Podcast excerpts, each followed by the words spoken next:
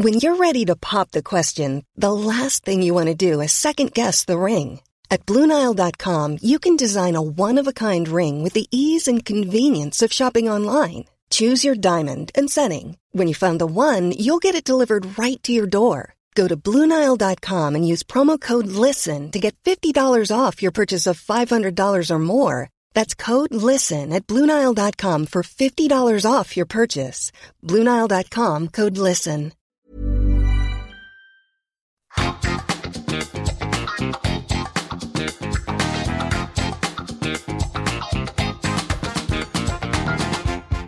Vážení poslucháči podcastu na Trojici vo Dvojici, znovu vám ďakujeme za to, že ste si zapli tento podcast.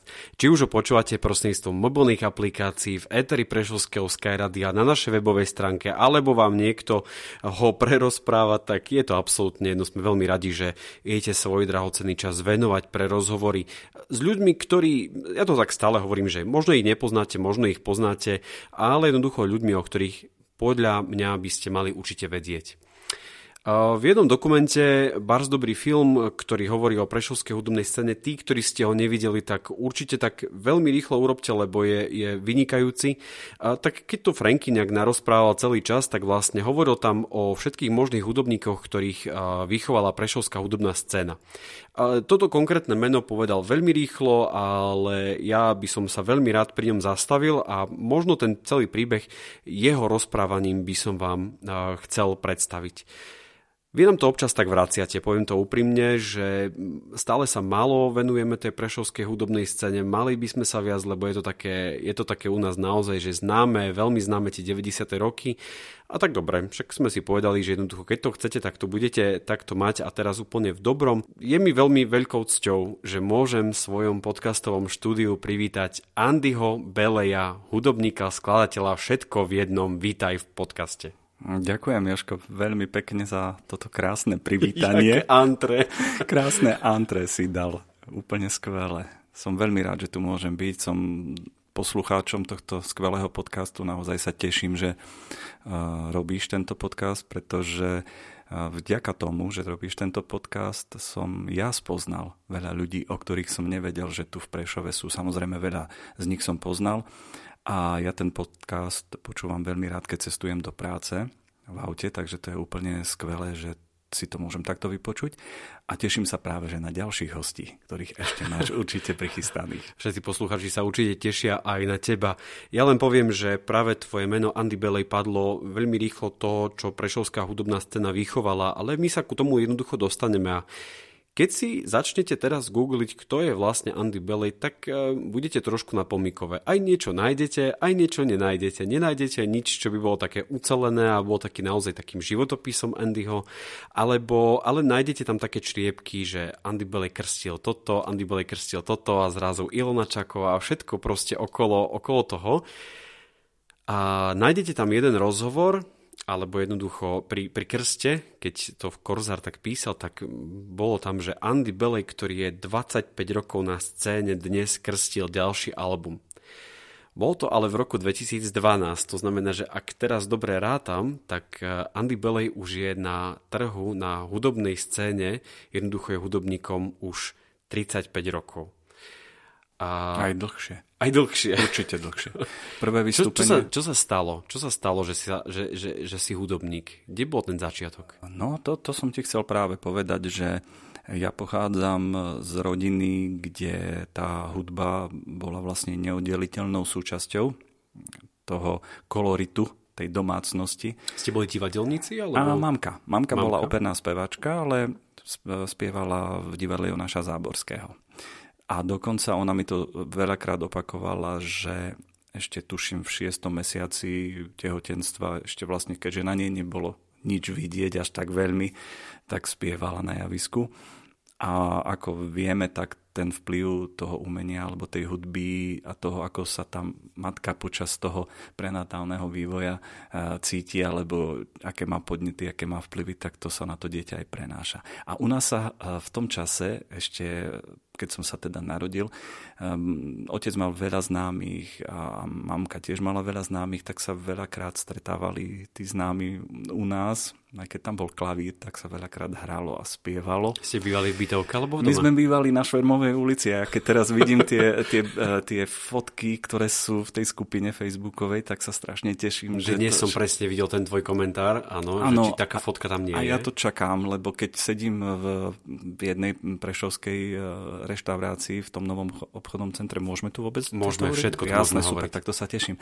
Keď sedím v Novume a sedím v Pilznerke a pozerám sa cez to veľké okno, tak tam sme mali dom, tam sme mali záhradu, to je moje detstvo. Tam som vlastne vyrastal aj na tom trhovisku, som sa hrávala tak. Ste vlastne staromešťanci. No to neviem, ale asi áno. Asi no, otec je starý prešovčan. A bol teda. A tam tá hudba, tam sa hralo a spievalo v tom byte v kuse. A ako náhle som ja už potom bol trošku väčší, tak som v tom divadle vyrastal. A to divadlo sám no, dobre, lebo vieš, kam by ťa mamka vzala, no, kam ťa zoberie, nie, kam ťa zoberie, keď musí ísť do práce no, a hlavne áno. večer, lebo ten divadelný život je taký, že musí pracovať večer. Áno, áno. A ty si jednoducho bol v divadle pri tej hudbe. A nie len pri tej hudbe, to, to divadlo, ty sám dobre vieš, to je svet sám o sebe.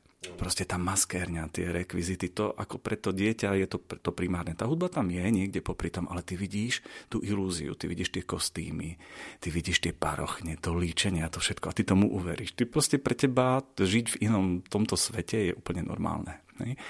A, a tým pádom ja som potom už ako dieťa veľmi často asi mal tú potrebu to tak nejako prejavovať, rovnako ako moja mamka, tak som si veľa spieval. Toto je akože asi taká tá prvá známka toho e, vplyvu. A potom, keď som mal 9 rokov, tak som prvýkrát účinkoval v operete, v poľskej krvi v divadle. Už to bol normálne, že platený kšeft. Vieš.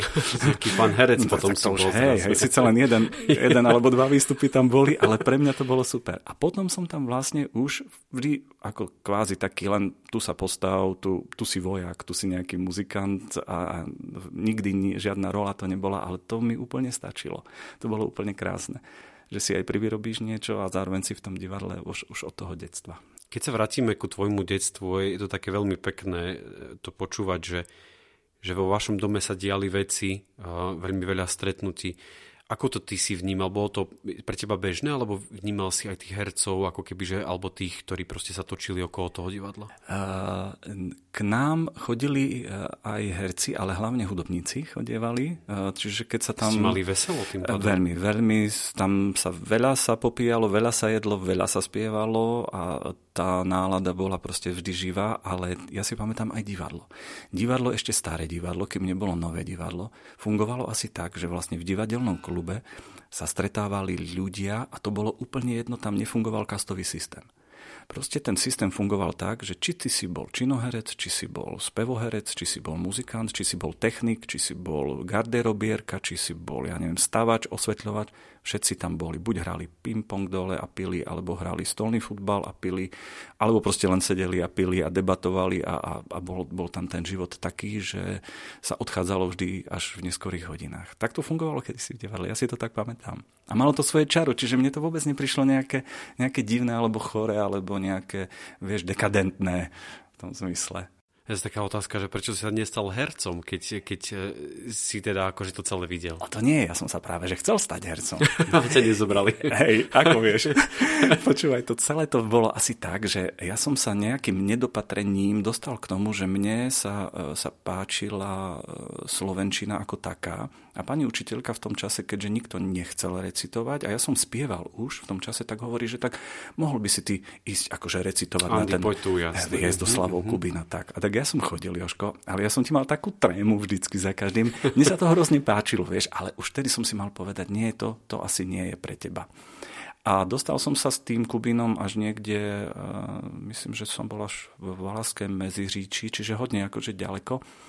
A a viem, že mi to proste zostalo aj na tej strednej škole, tá láska k tej poézii. Ja som bol viacej na tú poéziu, ale, ale na, na konci toho štúdia, kedy som si mal vybrať, že kam zo základnej školy a kam na strednú školu, tak moji rodičia práve urobili to rozhodnutie, že mohol by si ísť študovať hudobno-dramatický odbor. Ale, ale nepripravili ma vôbec nejakým spôsobom, že čo to obnáša. Lebo to, že ty vieš spievať, to, že ty vieš hrať na klavíri, to ešte neznamená, že si ako herec, alebo že chodíš recitovať, že si ako herec pripravený vôbec. Tam je toho viac.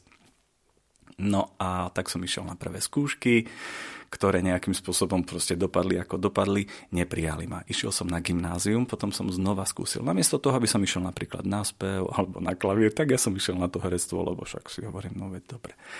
A potom som bol na, na tom gymnáziu, ale tam v rámci toho gymnázia som už fungoval v takom súbore s Petrom Himičom. Tam, boli, tam bolo divadlo malých javiskových fóriem. To bola taká forma, ktorá sa vtedy hodne uh, tak propagovala.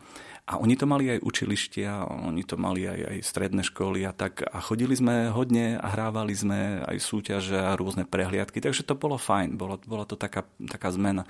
Ale vtedy som si uvedomil, že tá hudba už začala byť už nosnejšia. Tá už začala prevažovať, čiže už som si uvedomil, že samotné to rozhodnutie skúsiť herectvo bolo úplne milné ísť istým smerom. Čiže ostal som v tom divadle ale ja som počas tej strednej školy už začal okrem toho divadla, to malých javiskových fóriem spolupracovať s, so synom Berciho Hersteka, s, Janom, e, s Bercim Herstekom, mladším Bavom Herstekom.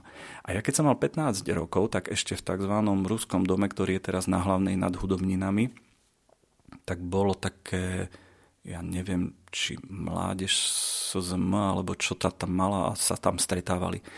A pán Herstek, Berci, tam robil takéto stretnutia, kde ja som prvýkrát sa s ním stretol, keď som mal 15 rokov a hral som tam nejaké svoje kompozície úplne, podľa mňa to bolo hrozné, to, bolo, to muselo byť niečo strašné. A on si hovorí, že wow, že tak ten je zaujímavý a dal mi Láno, dal mi Láno do Prešovčiat vlastne, ktoré u nás doma boli na blackliste Proste akože Zlatá brána, Zlatá brána a Prešovčata to bolo na blackliste, lebo mamka tvrdila, že tam nie je žiadna technika spevu, tam to proste tie deti nevedia spievať. Je tak, aha. Ale ja keď som sa potom rok mi dostal k tomu cez tú pedagogickú činnosť, že som si uvedomil, že tá Zlatá brána aká bola super, že to je proste jedna, jedna super relácia, ktorá vychovala jednak veľa dobrých hercov, spevákov a boli tam výborní textári, výborní skladatelia, výborní muzikanti, celé to bolo skvelé úplne. A rovnako aj tie prešovčatá. Začal som sa na to dívať úplne inak. A v tých prešovčatách som stretol toho Bava Hersteka, Jana Hersteka, to sú obidvaja synovia, Dana Haninčíka som tam stretol a to bolo niečo neuveriteľne krásne. To už ma to gymnázium vôbec nezaujímalo, žiadna škola, jedine dievčatá ešte z toho gymnázia ma zaujímali. A, a už som vedel, že tá hudba, že to bude to, čo, čomu sa chcem v živote venovať. Ty si začal vlastne, ak to tomu dobre tak rátam, tak ešte v nejakých 80 rokoch, alebo na konci 80 rokov. A potom vieme, že tie 90. roky v Prešove tá hudobná scéna žila určite žil aj v 80 rokoch, teraz sa nechcem nikoho dotknúť, ale v 90 rokoch to bol veľký boom. Čo ty a 90 roky, ako si na, na toto obdobie spomínaš? 90. roky teraz uh, myslíš po revolučné Po revolučné. Mhm. Bol som na vysokej škole. Uh, počas vysokej školy ja som už spolupracoval s divadlom Jonáša Záborského. Tam už som hral v orchestri ako klavirista aj ako korepetitor. Čiže ja okrem toho, že som bol na vysokej škole, tak som ešte fungoval vďaka Julovi Selčanovi ako korepetitor baletný, ale aj korepetitor spevákov v spevohre. Vtedy bol ešte orchester. Vtedy nebolo iba, že činohra, ale bola aj činohra, aj spevohra.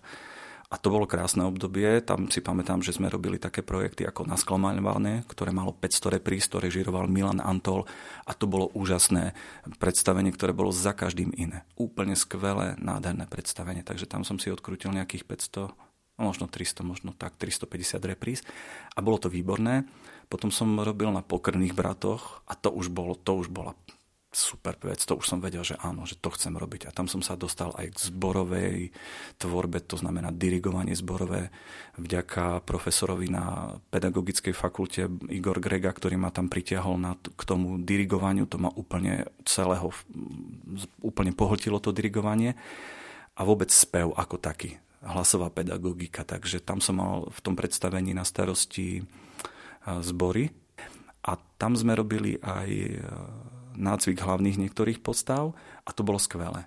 To bolo skvelé. Potom som tam v niektorých inscenáciách účinkoval ako spevák a, a A popri tom som už mal asi svoje kapely. A tie boli také, vieš, ako ty keď sa pýtaš na tie 90. roky, tak ja mám eh, pocit, že každá kapela, ktorá tam bola, či to bola metalová, či folková, či roková, či progroková, bola lepšia ako tá moja.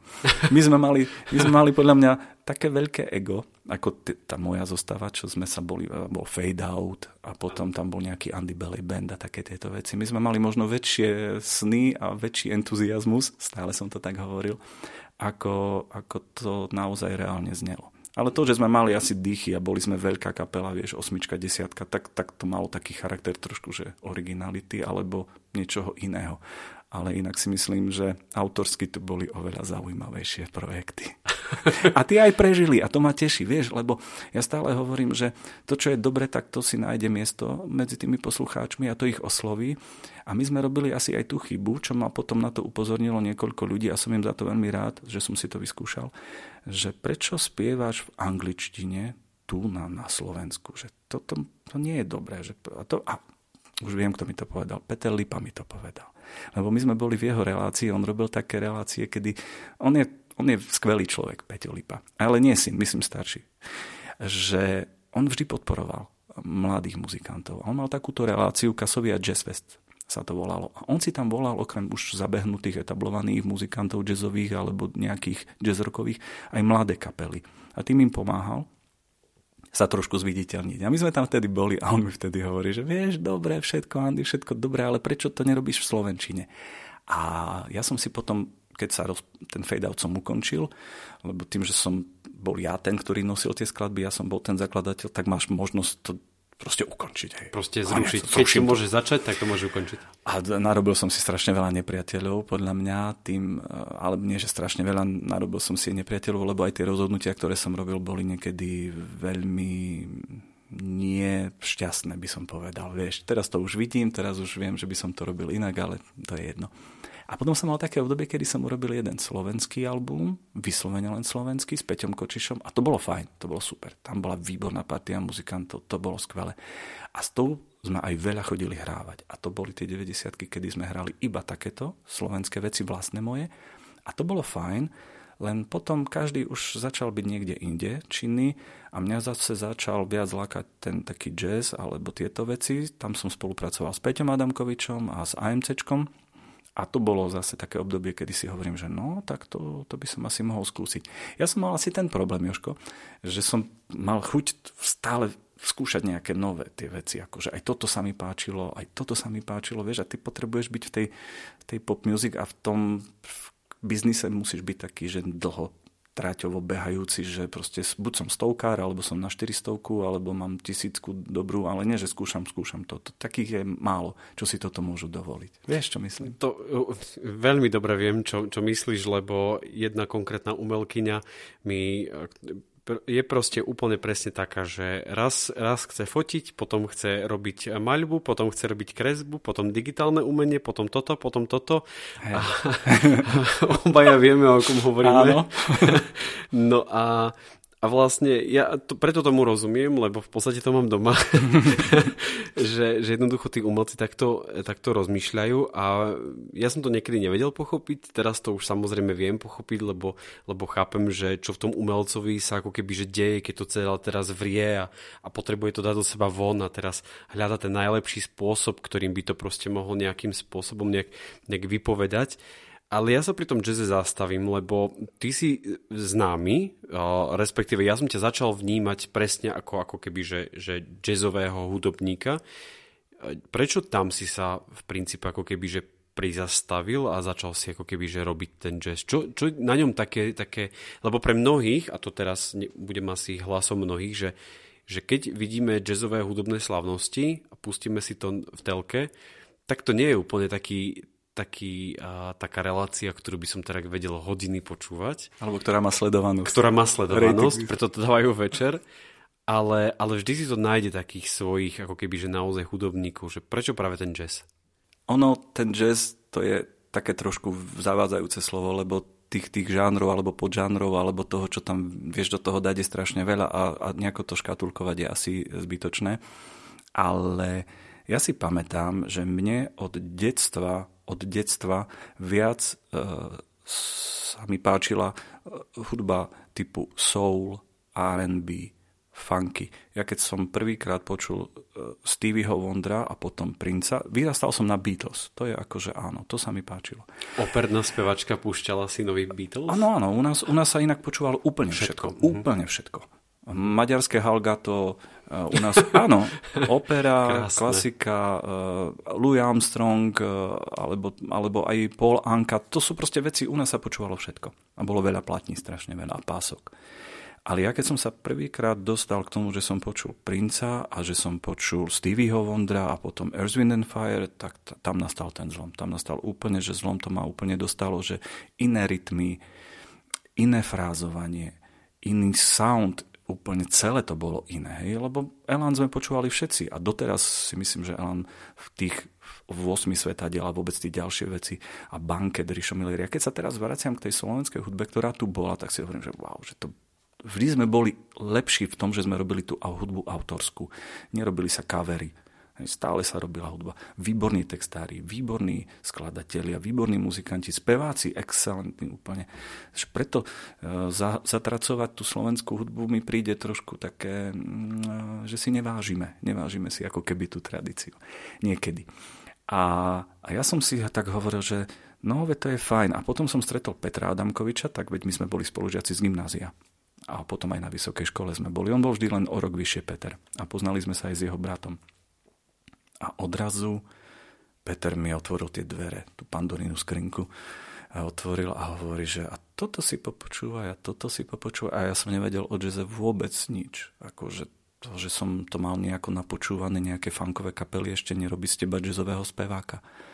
Ale Peter bol úplne ako mentor v tom zmysle, že začni na tom, počúvaj toto, počúvaj toto, presne vedel, ako, ako to dávkovať a ktorým smerom to viesť a mal takú trpezlivosť, že, že si ma zavolal potom a mali sme takú skupinu Bex Gru sa to bol tam Boris Maťko, Igor Vladika a Pali. Oni potom robili drum and bass, čiže to bolo úplne skvelé. Dvaja mladí chlapci a traja starí, taký už, taký, čo sa ti už ani nechce a tí dvaja nabudení a to bola skvelá zostava, úplne akože generačne. A tam som sa ja dostal k tomu jazzu, že som si hovoril, že tá hudba sa mi páči práve v, tom, v tej slobode toho prejavu. Že aj rytmicky, aj harmonicky, aj melodicky je tá hudba bohatšia. Mne sa vždy páčila hudba, a s tým mám dodnes problém, že mne sa vždy páči hudba, ktorá má nejaký hĺbší obsah v zmysle, nemusí byť zložitá, ako v rámci harmonii, ale nech tam je nejaký obsah melodický, rytmický, nech je tam nejaké posolstvo textové.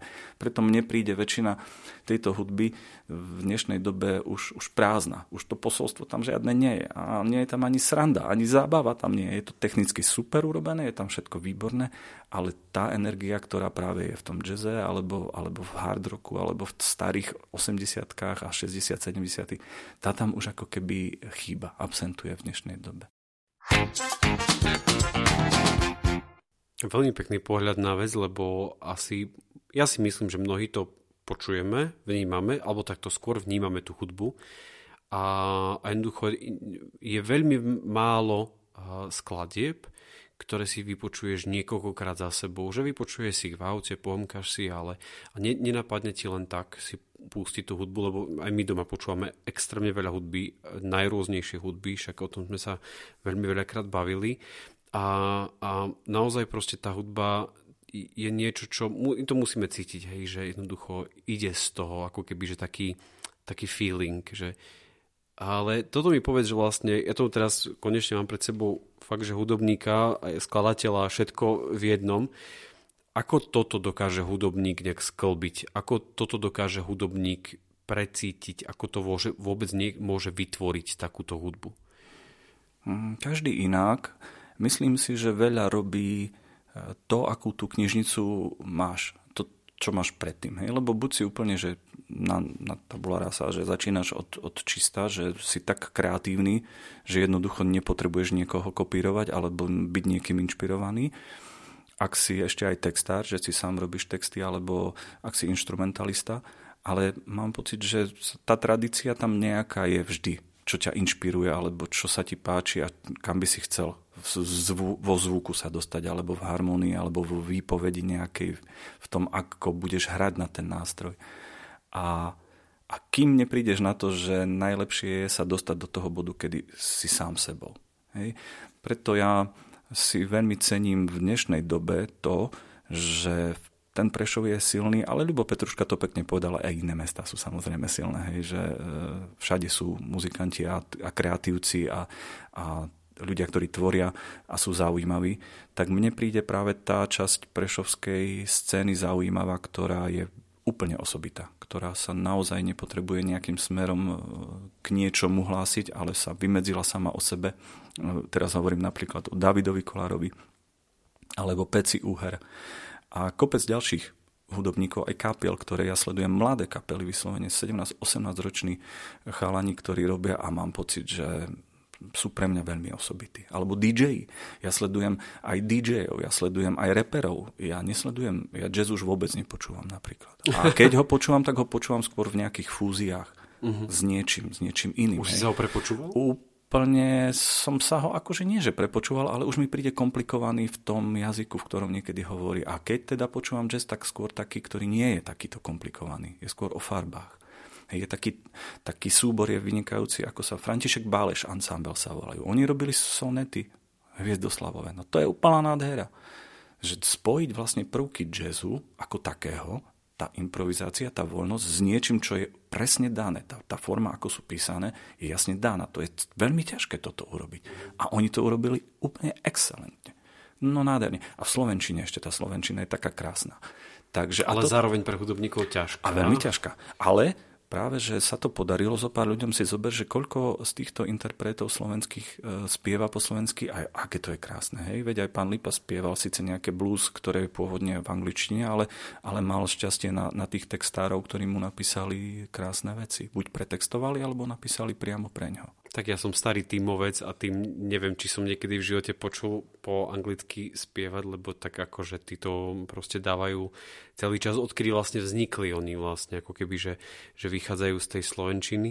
A ty si okrem toho, že si hudobník, skladateľ, si považovaný za jedného z dobrých hudobných pedagógov, dokonca, dokonca učíš deti alebo vychoval si množstvo spevákov a hudobníkov taká zvláštna otázka teraz, ale keď a to ja som ťa veľakrát pýtal a spýtam sa ťa to aj tu, lebo však tá autenticita nech je zachovaná, že teba nelákal ten pop music ako keby, že byť slávny a teraz na tých stageoch a vypredaná Steel Arena a, a toto? Láka, to ťa láka, to je, to je práve, že veľmi veľké lákadlo, lebo už keď som v tom divadle uh, spieval, tak už tam mi to prišlo akože zaujímavé, že sa na teba niekto pozerá. A potom, keď sme mali akékoľvek vystúpenie, kde boli ľudia, tak je to pre teba, je to droga. Je to také, že nie že droga, ale je to dobrá interakcia. Keď ty proste vidíš reakcie tých ľudí, že sa zabávajú a že ti zatlieskajú alebo že si spievajú s tebou, že sprostredkuješ niekomu svoje pocity a, a predáš nejaké pocity niekomu ďalšiemu a strhneš ho k niečomu, tak je to, je to krásne. Jasné, že sme za to nemali prachy vtedy, veď tak sa hrávalo veľmi za, mieš, za smiešne peniaze a, a skôr si prerobil, lebo si musel investovať stále do niečoho. Ale napriek tomu to každý robí, stále to robí, lebo, lebo ten pocit zažívaš práve tam, s tými, s tými ľuďmi, keď hráš pre ľudí. Lebo dobre, na tej skúšobni to vymyslíš, ale keď si tam, tak potom to zažiješ. A mne sa to začalo potom uh, plniť v podstate skôr s Majom Gapom, lebo neviem, či ty si to pamätáš, tak vlastne ja, keď som mal tú svoju kapelu už akože fade out, tak Majo, ktorý mal 17 rokov vtedy, tak mal s Vilom Stanekom a s Vladom Soškom alebo niečo také, oni už vtedy mali kapely, také kvázi jazz rockovo funkové. A mne sa Majo strašne páčil, ako on hral. Vieš, on mal takú živelnosť, takú, no bol iný ako my ostatní. My sme boli takí ešte, vieš, takí spútaní tou tradíciou toho takého pred, toho takého režimu tam toho. A, a on bol nezaťažený. Hej, tradícia folkloristická, lebo vedie ho Ocko bol folklorista a sám hrával v Šarišane. Majo tam tiež bol vychovaný na tej tradícii, ale naraz prišiel mladý chalan, 17-ročný a hral úplne iné veci a hral úplne inak. Tak si hovorím, tak toho ja musím mať v kapele. Tak som si ho tam zobral A samozrejme, on bol, on bol živel neuveriteľný, ale furt dostával pokuty. On asi jediný s Vladom Soškom, ktorí tam boli dvaja, tak tý, stále som im musel akože strhnúť nejaké, nejaké peniaze, že prišli, ja neviem, na draty, alebo odchádzali na draty, ale bola s nimi sranda, takže tak. A potom vlastne ma ten život spojil s tým Majom a my sme boli veľmi dlho spolu. Veľmi dlho. On mal totiž výbornú a stále ešte má, len teraz už je to trošku inak, o, tak skupina sa už nevolá tak, ako sa volala, ale uh, on si postavil, a to sa mi tiež na ňom páči, ako kapelník, vlastne pri mne získal ako keby nejaké skúsenosti kapelnícke, ktoré už samozrejme mal predtým.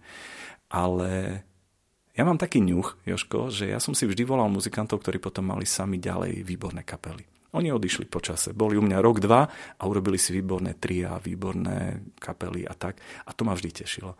Že niekde prídu k tebe tí muzikanti a ďalej pokračujú. To bolo skvelé úplne, vieš. A ja som s tým majom potom prežil veľa vecí a tam sme robili funky lebo tam, tam vlastne už to bolo to také funkové obdobie, kedy ja som nerobil svoje veci. A to ma tiež bavilo, lebo tam som stretol zase veľa výborných muzikantov. Vďaka Majovi, akože Marcel Buntaj a, a David Kohodek a Arpi Farkáš a Miško Šimko a Mišo Fedor, proste úplne fantastické. A Roman Mečiar, to sú proste také. A tam už sme zažili veľké stage a tam už zažiješ veľa ľudí. A tam už prídeš na to, že aké to je opojné. Aké to je opojné veľmi? Veľmi. Veľmi to je opojené, ale ide o to, že ako sa tým necháš prevalcovať, nakoľko si to ustriahneš a nakoľko ťa to ešte baví. Ja som robil všetko iba do toho bodu, kým ma to bavilo. Preto napríklad prestal ma ten jazz baviť, už som to nemohol robiť. Nemôžeš vyliezť na javisko a tváriť sa, že, že tomu veríš, keď tomu ne... Vieš, čo myslím. A takisto to funky, ono sa to tak nejak plynulo e, rozplynulo, že e, ja som si už nechcel tam až tak veľmi poskakovať, len tak byť akože úplne happy, chcel som už aj niečo iné robiť. Takže ono sa to tak všetko krásne vyvrbí. A čo sa týka tej pedagogiky, čo si hovoril, tej, tej hlasovej výchovy, ja som sa tomu začal venovať ešte na, na vysokej škole, kedy som vlastne už robil v tom divadle nejaké veci, ešte som o tom nevedel až tak veľa, tak som si to skúšal na sebe, lebo si hovorím, no ten operný spev, tam sa mi to až tak nepáči, chcel by som niečo iné a začal som sa tomu venovať. A je pravda, že ku mne chodilo e, veľa ľudí, ale skôr som experimentoval na tých ľuďoch. Ako, teraz už to viem, teraz už je to trošku inak. Ale potom som, e, potom som už začal robiť to, že som aj niektorých pripravoval napríklad na absolventské koncerty. V rámci fakulty ma, ma oslovovali ľudia, alebo keď potrebovali prípravu do štúdia, alebo sa mi stalo, že za mnou prišlo, a to ma, to ma veľmi bavilo, prišiel za mnou človek, ktorý mal nejaký hlasový problém. To znamená, že odrazu prestal spievať, alebo začal chraptiť, alebo sa mu neozýval hlas. A táto, táto skôr terapeutická fáza toho, kedy ty robíš ako keby znovu návrat do tej kondície fyzickej, tak toto ma bavilo. Pomôcť tým ľuďom a potom ich počuť, že a wow, že ten človek spieva a spieva super. Hej. Čiže napríklad bol u mňa Peťo Debnár, ktorý ale ten bol u mňa možno dva mesiace, lebo ja mu hovorím, čo, čo ty ešte tu, ty už tu nemáš čo robiť. Proste spieval výborne. Si proste lepšie ja. No hej, tak, tak on spieval výborne, fakt spieval výborne. Uh, boli tam, hlavne z Košic za mnou chodili ľudia. A doteraz akože ešte fungujú a spievajú. Viem, že Denaja bola u mňa na zo pár hodinách a tiež mala taký problém trošku s hlasivkami, že sa jej to tam neozývalo. Dali sme si zo pár cvičení, ona bola úplne skvelá, ona to vždy robila presne ako čo treba urobiť. Potom som ju nepočul, potom sa naraz vrátila a už si hovorím, wow, akože pecka, tá Denaja, vieš, neviem, či si ju niekedy akože tak počula, ale keď tak si ju popočúvaj. Výborná speváčka z Košic. Ako sa musíš starať o hlas? Má to niečo špeciálne, musíš mať nejaké... Viem, že Celine Dion, lebo som pozrel koncert, čo bolo to behind the scenes, ako keby, že, že u nej, keď mala Live in Vegas, myslím, že to bolo, tak ona mala nejaké že celodenné nejaké e, ticho nehovorila a mala čistý kyslík, mám taký pocit, alebo niečo také sa dialo. Aká je tvoja príprava? Čo, čo všetko robíš hlasom? Nič. Ja už... Fajčím, pijem. Nie, nie, nie, nefajčím, čo si nie. Piť pijem, ale to tiež nie je dobré, lebo vlastne uh, hlas potrebuje veľa tekutín. Hlas, hlasivky potrebujú byť zvlhčené a to ty potrebuješ piť ustavične. Ty, napríklad pivo uh, je dovolené, pretože ja stále hovorím, že Karol Gott to v veľa rozhovoroch povedal, že jeho to zase naučili iní piť počas vystúpenia pivo takisto taká česká Pilarová, tá, tá pila pivo bežne. Zagorova takisto. To sú ľudia, ktorí pili to pivo kvôli tomu, aby aby vydržali tie, tie ťažké veci spievať. Ja som hodne experimentoval s tým, že čo mi robí dobre. Takže napríklad, ja neviem, vodka s džusom a vodka. A to ti robí dobre na hlasivky, ale to alebo robil... že robí mi to dobre, lebo sa dobre nie, cítim. Nie, ale ja som to vážne sledoval, že čo mi robí dobre, vieš, akože čo, tak, čo, aha, mám, že... čo mám piť, aby sa mi dobre spievalo. Či pivo, či víno. Keď víno, aké víno ak, ak alkohol, tak aký alkohol. Ak alkohol miešaný, tak ako miešaný. Ale to bolo na vysokej škole, vieš. To bolo ešte dávno, dávno. Takže ja hovorím, ak ku mne niekto aj príde, mu hovorím, áno, že pokiaľ fajčíte, tak je to, je to vaše rozhodnutie, ale ten dym vysušuje. Ja som napríklad uh, veľakrát aj povedal, že, že uh, ak fajčíte, tak musíte veľa piť. Uh, tekutín. Tekutín.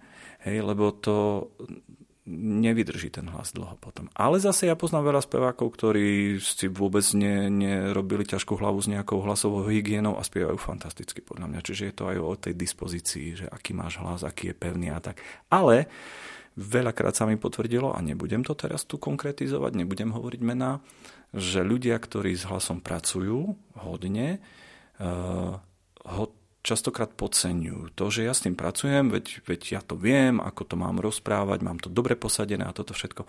Ale neuvedomujú si, že ak rozprávajú počas celého dňa a majú častokrát viacero tých aktivít, kde musia meniť aj tú farbu toho hlasu alebo tú intonáciu toho hlasu.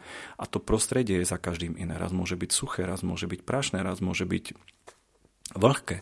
To všetko má vplyv na ten hlas. A ty naraz prídeš na to, že ti treba mať nejaký koncert alebo predstavenie, to je jedno, a ty máš tie hlasivky unavené. Spánok je strašne dôležitý, to znamená, musíš veľa spať. Je, to je, aj preto tí operní speváci mali také maniere, že, že vstávali, ja neviem, a to nielen operní, aj popoví speváci, mohol by som ti povedať, ale nebudem hovoriť. Sú takí, že nevstanú. Keď ti volám o 9 a no, ty jasné, spíš. Jasné. A, a proste oni nebudú skôr funkční ako po obede. Lebo zase pracujú, dajme tomu, tým, že spievaš do 10. do 11. že máš koncert, tak ty ešte si hore do tej 12. ideš sa, dajme tomu, nájsť, je pol jednej, pol druhej, máš posunutý celý ten, ten svoj biorytmus je posunutý, je inde. To nie je o tom, že ja idem spať o 9. lebo už som doučil o 7. a, a o 9. idem spať. Hej? Čiže s tými hlas, hlasmi je to tak, ako sa ty staráš o svoje telo, tak sa ti to telo potom vie reagovať na to. Keď môžem prezradiť všetkým poslucháčom jednu vec, je to verejne dostupná informácia ináč. Je to verejne dostupná informácia, že Andy Belej oslavil minulý rok 50. narodeniny, čo sme ešte nezapili mimochodom, neviem, nechcem to pripomínať pre všetkými, ale dobre.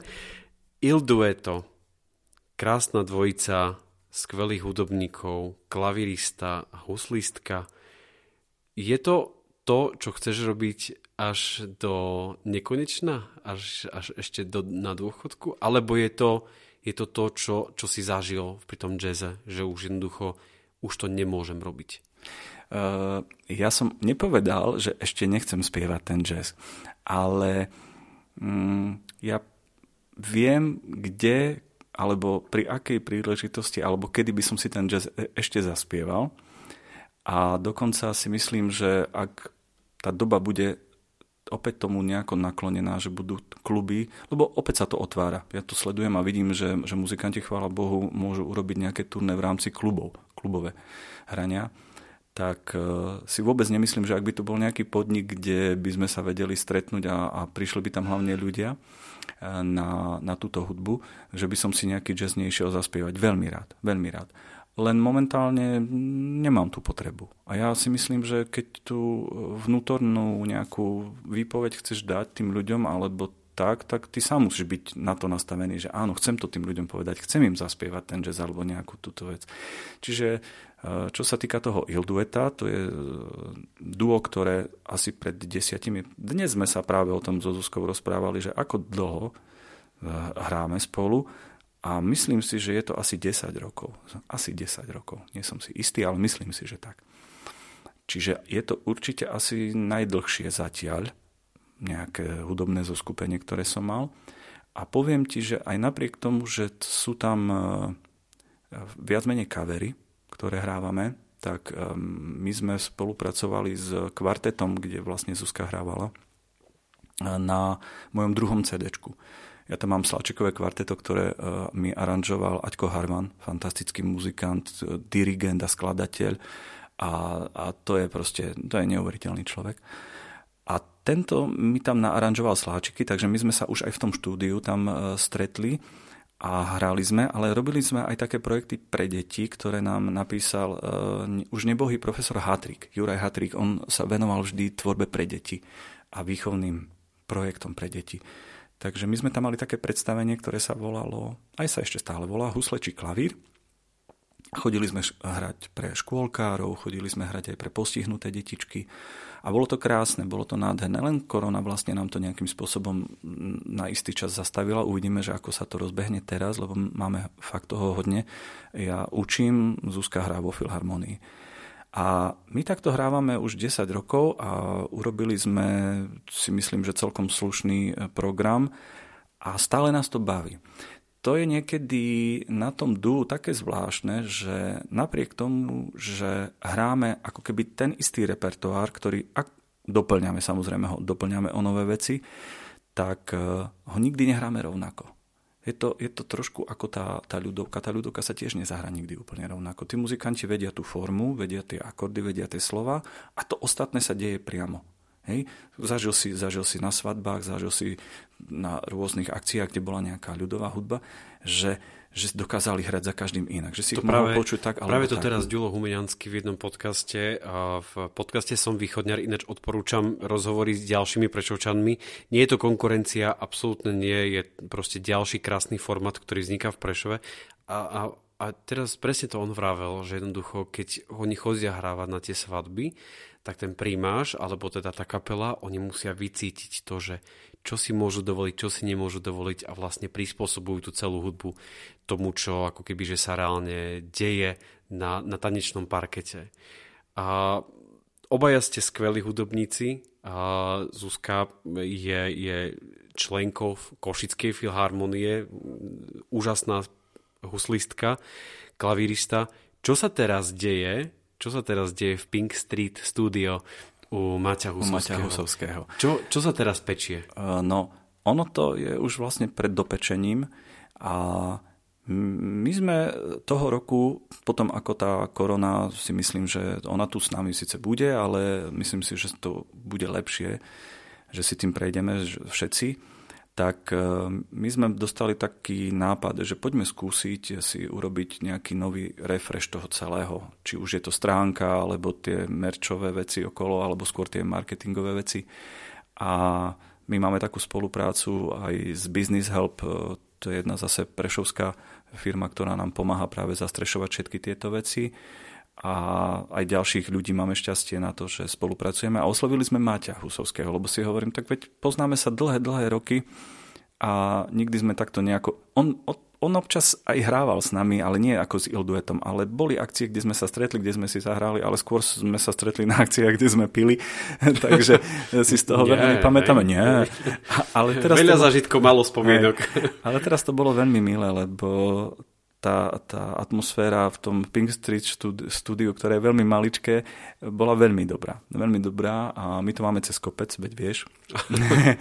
Takže sme, sme to nemali ďaleko a urobili sme vlastne len taký skôr promo materiál na, na USB kľúč. My to takto robíme, že už nerobíme klasický CD nosič, takže buklet je pred pripravený, Teraz čakáme na Maťa, kedy sa vráti z Polska, lebo on tam mal nejaké premiéry, ešte aj v Košiciach mal premiéru v Bábkači. E, Martin e, je neuveriteľne tiež tvorivý človek, ktorý pracuje tak veľa a tak krásne, že e, obdivujem. Obdivujem, že to stíha vôbec všetko.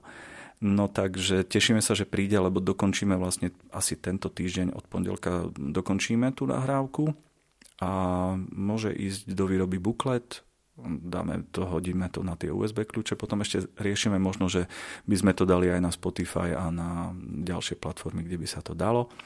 Ale primárne je pre nás dôležité hranie. Pre nás je dôležité živé hranie. A my sme mali, no nemôžeme sa stiažovať, my sme mali dosť hraní. Aj počas ešte toho, že keď tá korona zasiahla niekoho, tak my sme ešte mohli hrať, lebo tá cieľová skupina, čo my hráme, je veľmi široko zameraná. A teraz to vyzerá, že tento rok bude zase dobrý. Máme toho hodne.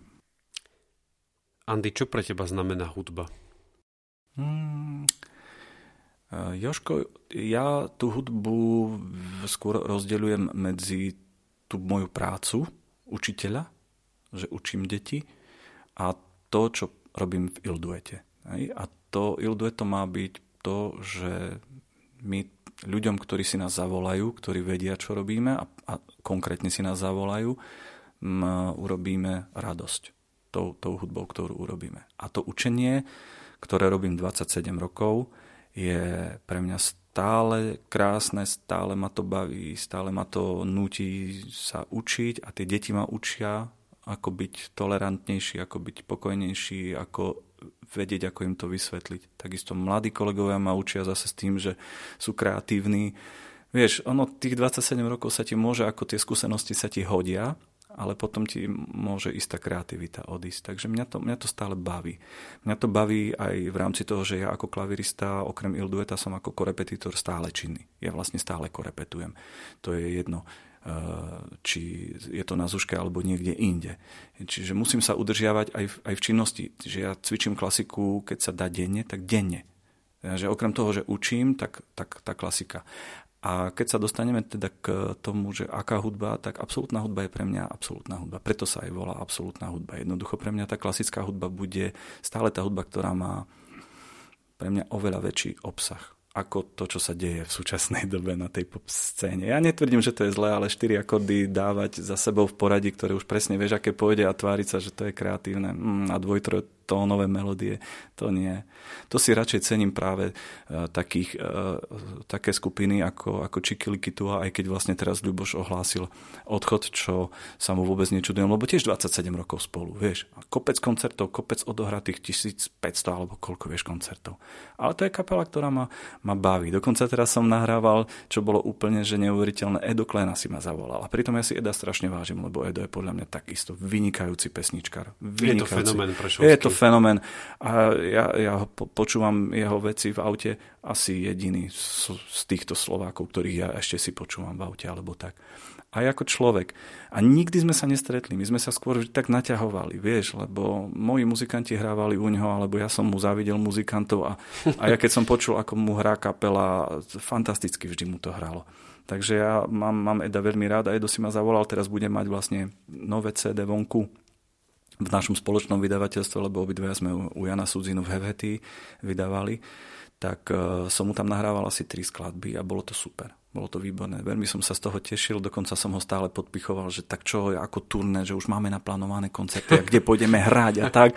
Mestská hala. A Edo, Edo bol z toho úplne, že či, či, som, či to myslím vážne, či proste som v poriadku, lebo on hovorí, kde, aké koncerty, čo? Vlastne nechápal. Ja, ale ja nemám čas, naozaj nemám čas. Ako ja keď to teraz vidím reálne, že to chcem stihnúť aj tú školu, aj to Ildueto a chcel by som aj s tým Edom ísť hrať, tak, e, tak to vidím, že, že to je ťažko sklbiť časovo. Hej. Vieš, no, my máme fakt toho hrania dosť, ja sa nemôžem stiažovať. Vážení poslucháči podcastu na Trojici vo Dvojici, je koniec tejto časti. Ja by som sa s Andym dokázal rozprávať naozaj veľmi, veľmi dlhé hodiny, ale čas pokročil a my musíme ísť na ďalšiu časť.